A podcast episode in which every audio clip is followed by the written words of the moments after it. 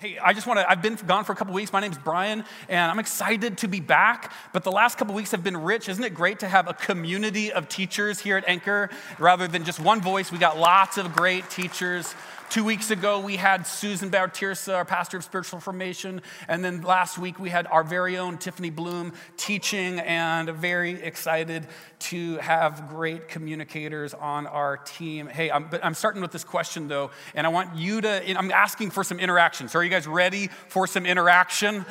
All right, ready for some interaction? All right, here's the question. Here's the question Have you ever read someone else's journal or diary? Raise your hand. Have you ever read someone else's journal or diary. We have some honest people and some dishonest people in the house today. All right, I just want to say during the nine o'clock gathering, I asked this question. There were two married, uh, a married couple standing ne- or sitting next to each other. They both raised their hand, and we are take we have counseling set up for them. So we are paying for the first five for them. Uh, so, admittedly, uh, when I was a teenager, I don't remember what age, but I remember sneaking into my mom's bedroom, finding her diary, her journal, or whatever, and reading it. And, mom, if you're watching from home right now, just know I don't remember anything that I read. I don't remember anything that I read. I've got the sure fire, bulletproof way of avoiding anyone reading my journal. There's, it's a two pronged attack. First is I keep my prayer journal in my back pocket, which would be very weird for you to try to take from me. That would be awkward. And secondly, I write in illegible handwriting that is un, un, unreadable by the common eye. It takes a trained eye. As some of you, if you've got a postcard from me, you can attest to that. the benefit of writing those postcards, I can just write whatever I want and you'll assume it's a thank you or something. But in the last few weeks, we've, we've looked at different ways of Jesus has prayed. In the first couple weeks, we looked at how Jesus has recommended prayer. He said, hey, pray like this. And then the last two weeks, we've seen how Jesus has, has like his own rhythm of prayer. For instance, when Susan taught, she talked about how Jesus regularly went away to be in solitude and silence with the Father, how Jesus did this. And then last week, Tiffany taught us about how this Jesus had this rhythm of giving thanks, of the prayer of thankfulness. Today, rather than a rhythm or a prescription, we're going to be looking into Jesus' prayer journal. We're going to be hearing Jesus' own desires, his heart. This is a passage of scripture often referred to as uh, the high priestly prayer in John chapter 17. And one of the main themes in this prayer is unity unity. First thing we see in this prayer of Jesus is that Jesus prays, we experience his glory. Jesus prays, we experience his glory. You might write that, this down if you're kind of writing uh, down some notes, and it would, you could write down God's glory activates unity. God's glory activates unity. If you want to experience unity as a community, like we are called to do, like it is Jesus' heart for us to experience, we need to become familiar with God's glory because God's glory activates unity. We read in John chapter 17, verse 20, it says, My prayer is not for them alone. He's speaking about the disciples here. It's not just for the disciples. He goes on, I pray also for those who will believe in me through their message. Did you hear that? Jesus is praying for you. It's worth taking note of. Jesus is praying for you. You were on the mind of Jesus as he looked towards the cross with some of his last words. He prayed for you. He prays this for you, for us, that all of them may be one. Father, just as you are in me and I am in you, may they also be in us so that the world may believe that you have sent me. I have given them the glory that you gave me, that they may believe that we are be one as we are one, I and them and you and me, so that they may be brought to complete unity. The Greek word for uh, glory is doxa. It means weightiness or heaviness or significance. Think about like a general in the army or the CEO of a company. There's this heaviness that comes in, that this significance when they step into the room. There's this atmospheric change because someone of significance. Now, we could say if they're significant or not, and we could mince words about that, but they're publicly seen as significant. When they come into the room, there's this sense of weightiness there. And Jesus is saying that he has weightiness, that he has significance that goes beyond just a social experience of someone at a high status coming into the room, but a spiritual reality that the God of the universe has this weightiness. And what does he pray? That we would experience that weightiness, that we would experience that significance, that we would become familiar with his glory because God's glory activates activates unity. So Jesus here is in the tail end of his earthly ministry. He's at what you could call a transitional moment. And so, one of the main reasons why he's praying that we would experience his glory is because he's moving towards sitting at the right hand of the Father, and he's asking that, that we might carry on his significance and understand his weightiness even as he's gone. And so, as I'm reading uh, commentaries and reading scholars on this passage, I'm finding out that some of the commentators are actually frustrated with Jesus because they want to know these bullet points of exactly what is his glory. We get that you said glory, but could you outline it? We could define the word, but could you give us the bullet points of exactly what you had in mind when you said glory? So, here's a couple things that the best ideas are of what Jesus had in mind when he said glory. The first is the Holy Spirit. In John chapter 14 and 16, Jesus promises the Holy Spirit.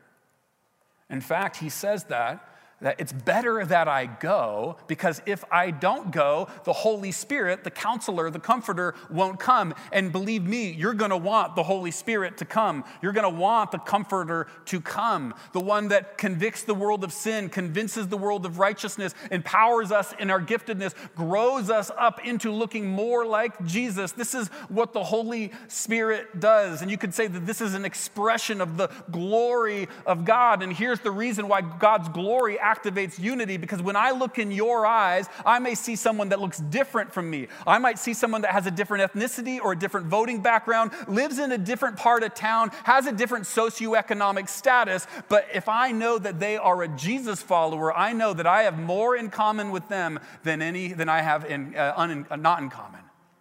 And there's this weightiness. When I recognize the weightiness of that, then all of a sudden I can have unity with you in a way that is incredibly significant because we share in the one Spirit. Amen? It goes beyond just the Holy Spirit, though, though as significant and vital as that is for all of us to experience unity and also just flourishing in our own lives. It goes on to an aspect of God's glory we could call as belief or believing in him, knowing who he is. At the end of Matthew's gospel, Jesus says, Go into all the world, convince the world, tell the world uh, that, that of, of who I am, make disciples, and tell them to follow me in all areas of their life.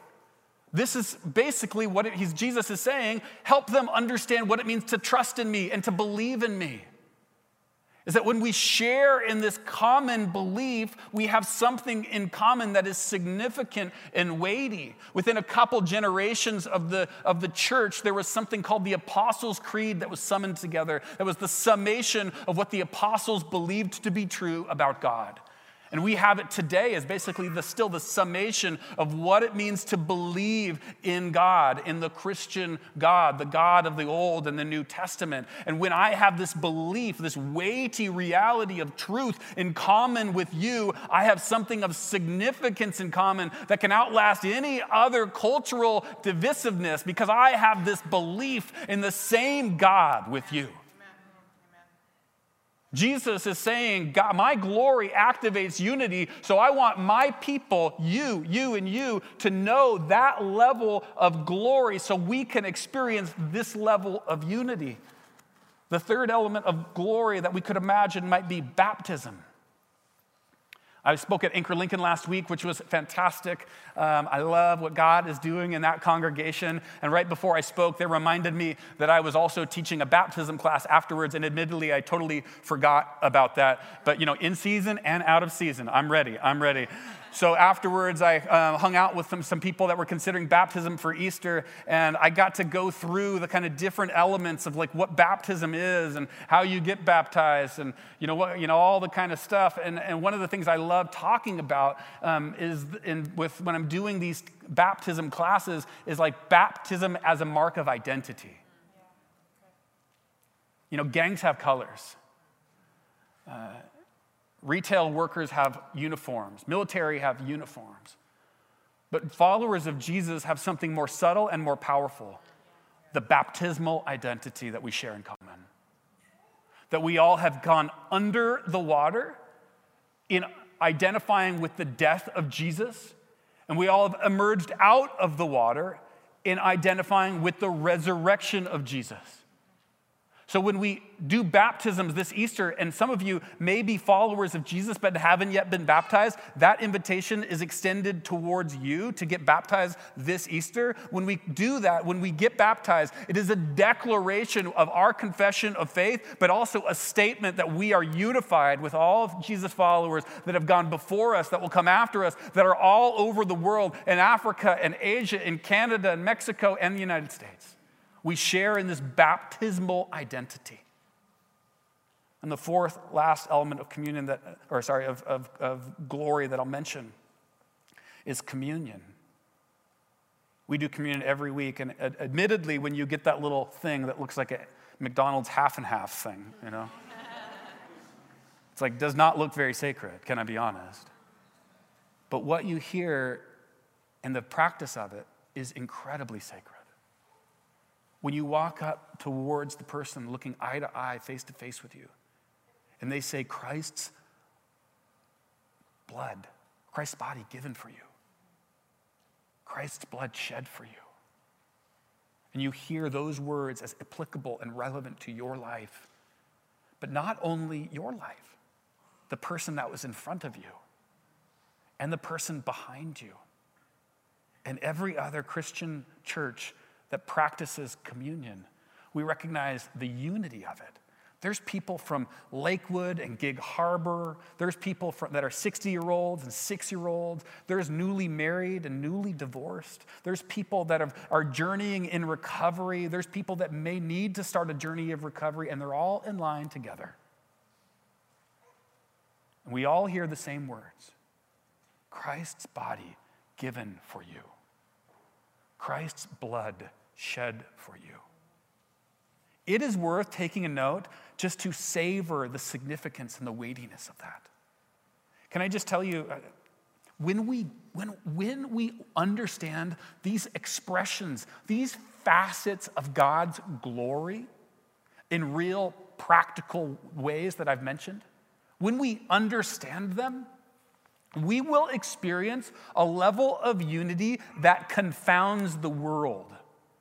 The world does not know what to do with a unity that allows for such diversity. As Jesus says in verse 23 or 22 and 23, he says, I have given them the glory. I have given them the weightiness. I have given them the significance. I've passed on what is true and real about me. All the stuff that you gave me, Father so that they may be one as we are one in them and you and me, so that they may be brought to complete unity, not a cosmetic unity, not a papering over, everybody smiling while we're nursing grudges. And not a conceptual unity where we think, oh, wouldn't it be great if we all just liked each other? But complete unity. Complete unity. This is Jesus' prayer. God's glory activates unity. Second thing we see in Jesus' prayer is that Jesus prays that the world would know.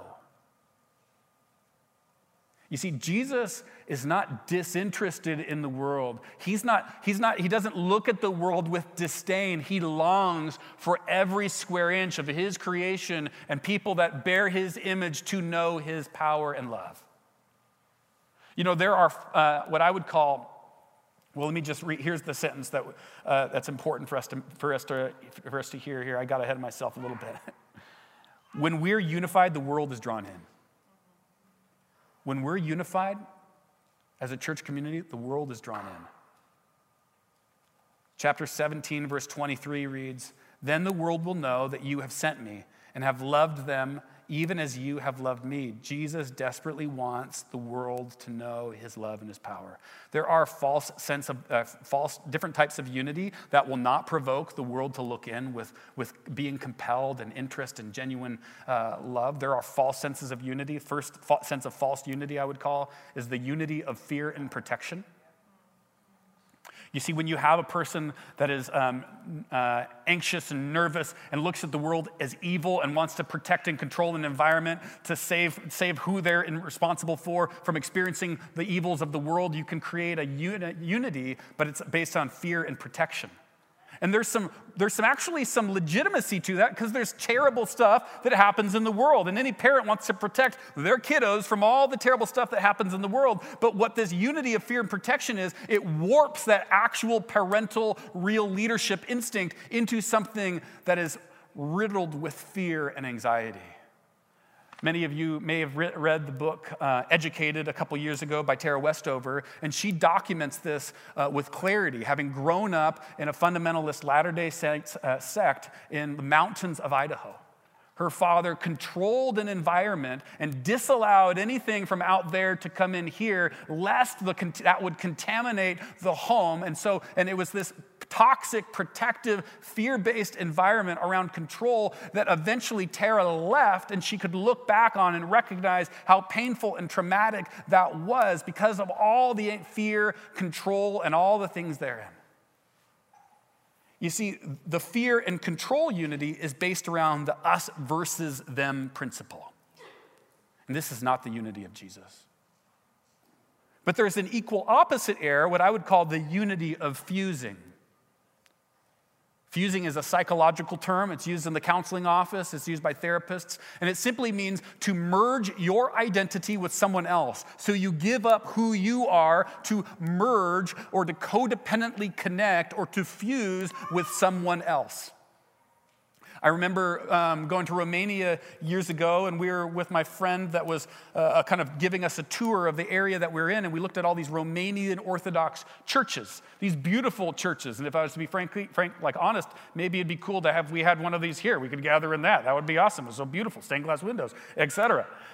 And I remember talking to this person that was giving us a tour and say, How come there are only tourists in here? This is a beautiful place to worship. Why is this space only being used as a museum? And he said, Well, when communism came around, the church had a choice.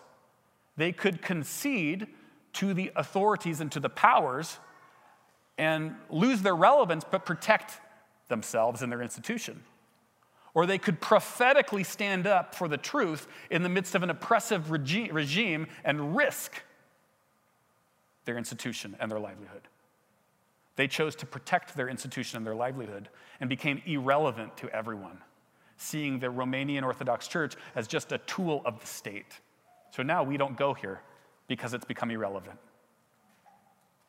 I think that we, in our moment, if I was to be honest, stand at a precipice where we have to daily make this decision of am I going to concede my identity to whatever culture and blend into them, or I'm going to remain uniquely a Jesus follower in the world, different from the world, loving the world, different from the world. Here's the trick if you merge or fuse with whatever is liked and appreciated and valued in the culture, you will be irrelevant to culture because you'll be the same as culture. But if you are different from culture, not in an antagonistic way, but in a I seek to bless type of way, then you will actually offer something to culture that it doesn't already have. The power rests in continuing to follow Jesus as we stay in the world. The f- unity of, the, of fusing is a, could be described as us as indistinguishable from them. The third false unity is the unity of the imperialist and the bully. This is the unity that was sought by the Crusades and the Inquisition.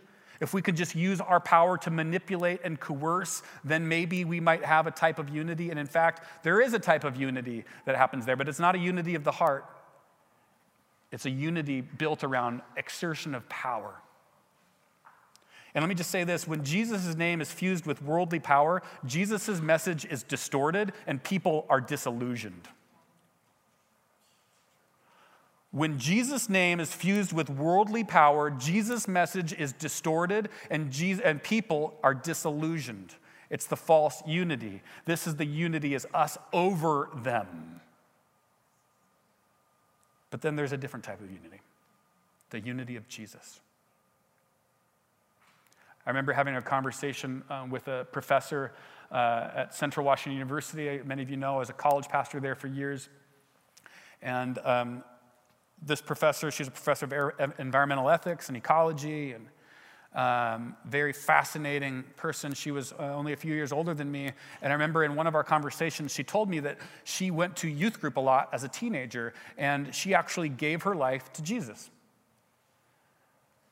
And she said, There came a point where I was bullied so much by the church into, into doing certain things that I didn't know if I, where I was, if I was ready for it, but they were pressuring, exerting this pressure on me that the best thing I could think of to do was just to vanish. Honestly, my heart broke. Later on, after that conversation, I sent an email to her and where I quoted one of my favorite thinkers. His name's Leslie Newbigin. Leslie Newbigin was a missionary in India and then moved back to England only, uh, only to realize that England was just as much as a missionary place as was India. It had changed so much. And Leslie Newbigin wrote this, and this is what I passed on to my friend, this professor. He wrote, The Christian gospel has sometimes been made the tool of an imperialism, and of that we have to repent.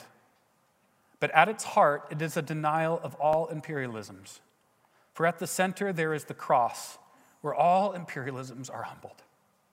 And we are invited to find the center of human unity in the one who was made nothing so that all might be made one. The very heart of biblical, of biblical vision for unity of humankind is that at its center is not an imperial power, but the slain lamb. This is the unity of Jesus. He says in verse 25, Righteous Father, with his last words, before the cross, righteous Father, though the world does not know you, I know you, and they know that you have sent me. Jesus desires the world to know that He is good and that He is powerful and that He is loving. And the way the world knows mysteriously is if we take God's glory seriously and then we imbibe, we, we, we let the unity that exists within the Father, Son, and the Spirit to fill us, and then we look unified in the way the world doesn't know how to be unified. And the world starts to know. The third aspect we see in Jesus' prayer is that Jesus prays we walk in God's love. That we walk in God's love. In verse 26, he says, I have made you known to them. He's talking about Jesus making the Father known to us and to his disciples. And will continue to make you known in order that, in order that, pay attention, that the love you have for me may be in them, and that I myself may be in them. Jesus wants you. With some of Jesus' last words, he prayed that you might experience the love that is, is, in the, is in the nature of God, the Father, Son, and Spirit, that this God that is love, you might experience this as a practical, experienced reality in your life. I don't know. Um, I was talking to a counselor friend, you know, a few years ago, and he mentioned to me, he said, you know, typically when there is uh, mutual submission uh, and emotional health and spiritual health in between a husband and a wife, typically that will ripple out into the kiddos. And sometimes even another concentric circle into, you know, friends and family groups, extended family. And, you know, we went back and forth a little bit, and I said, wouldn't it be great um, if it was that simple? Um, but we agreed that there is this, well, not a mathematical equation, one plus one equals, you know, whatever, but it happens, it ripples out. And what Jesus is saying, he's like, he's like, I, he's like saying this is true, but like on a spiritual level. He's saying, like, I want, I, I want my disciples to be so aware of me that they're paying attention to the love that exists in the Trinity, and that's rippling out into who they are. It's flooding out into the relationships. Think about it. Think about like the love that exists in the Father, Son, and the Spirit, the Trinity, the Christian God. The Father sends the Son, Scripture tells us. The Son sends the Spirit. When the Spirit comes, and this John 14 and 16 says this, when the Spirit comes, it points back to the Son. The whole job of the Holy Spirit is to, to conform us into the image of God and to grow us in, or the image of Jesus and, and, and, and give us the power of Jesus. So the Spirit comes, it brings us, it points back to Jesus. It doesn't say, hey, look how great I am. It says, hey, look how great Jesus is. And Jesus, in John 5 19, he says that I only do what I see the Father doing. So Jesus is like, well, hey, look at the Father. And the Spirit's like, look at the Son. And, and, and the Father's like, I'm sending the Son. And everybody's pointing to each other. Compare this to a toxic work environment where you're like, you're hiding your good ideas because you're nervous somebody might steal them. Or you're nervous about somebody go- gossiping behind your back because they're gossiping about somebody else in front of you. The love of the Trinity is what Jesus wants us to experience. This deferential dance of love, where the Father points to the Son, and the Son points to the Spirit, and the Spirit points to the Father, and the Spirit points to the Son, and on and on and on. He wants us to experience this deferential dance of love in our lives. Because the principle is, is that love sustains unity. You see, while the glory of God activates unity, and when we're unified, the world is drawn in. Love sustains unity. In verse 24, I'm not going to read it, but you can look it up if you want. In verse 24, there's actual words that Jesus uses in this prayer about the love he wants us to experience that are taken out of a Jewish betrothal ceremony. So a Jewish groom would hear these words and be like, dude, those are the words that I said to my wife. It's like words that are their wedding words. And Jesus is wanting us to experience that type of love as we, in our vertical relationships with God, but then also in our horizontal relationships with each other. We're to walk in the love of God. To walk in the love of God. The band can come up at this point. Um, I, I think we stand at what I would call a prophetic moment in time. And I don't mean like the end is nigh type of prophetic. I mean like this prophetic moment where we can make a decision about the type of community that we're going to be. Will we blend into the world so we're indistinguishable from it? Will we protect ourselves in an us versus them approach? Will we seek to bully the world? Or we practice the way of Jesus? Being cognizant and aware of his glory, seeking to be unified, loving each other. I would just say, Anchor Church, let's remain unified no matter the cost. I was listening to a teacher recently, and he said, over the last two years, my wife and I decided, made a decision that we would not lose any friends. So while the world was losing friends because of stances that this person took or that person took, these people made it a practice, a discipline to say, hey, we're not losing any friends. Because we're going to remember the thing that is most significant. And that any change, any change in anyone's life goes through the channels of relationship. So cutting off relationship cuts off growth. We remain unified. Remain unified. Recognizing that that's where the power is. And that's what Jesus asks. And we're to love radically to not love as the world loves, giving out tit for tat based on what you did for me, and I'll give in accordance with what you did for me, but we love radically. When we are when we are teased or mocked, we continue to love.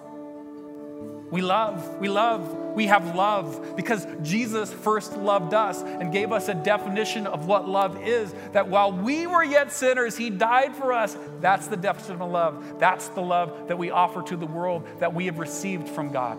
That's the love that we give to others. And we are to keep our eyes glued on the God that is three in one. The deferential dance of love that exists in the Trinity. We are invited to that table. There is a spot open for you. There is a space available for you to experience that love, the very love of God. We're going to do three things that reinforce this right now. And they're habits of us here at Anchor. We're going to practice communion.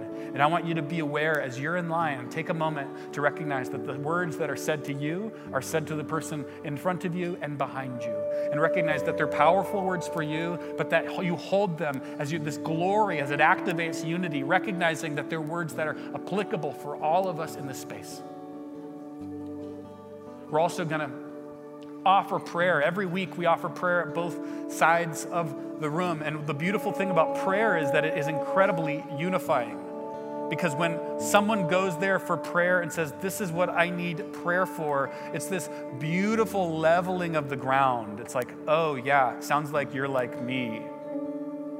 And all of a sudden, the myths of somebody better than others and somebody looks better than whatever, it all settles down like dust as we recognize that we're all the same. We all need we all need God. And the third thing we're going to do is sing. I was reading a, um, a scientific study recently, and they were studying song and congregational song. And the conclusion was is that when we sing together, it's not only that we sing the same lyrics and some of us in the same key. Hello, chief offender myself but that as we pause at certain times and sing at other times, we also start to merge our heart rates as we're breathing in and out at the same rhythm. So you could say, not only do we have one voice in this room when we sing, but we share in one heartbeat. I can't think of a better expression of unity. So I want to invite you to stand and be mindful of the glory of God that whether it's tangibly felt or not, it is in this room. You might hold your hands with the palms facing the ground. And I'll lead us in this prayer, and then I'll tell you when to flip them. Spirit of the living God, we relinquish divisiveness and disunity. We relinquish fear that would seek to control. We, would link, we relinquish the temptation of the bully to exert strength to cause unity. We take on, as we flip our hands up, facing up the ceiling, we take on the mind of Christ. We take on love. We're aware of your glory. Would you fill our empty hands with what we desperately need from you in the powerful, powerful name that is unrivaled, the name of Jesus?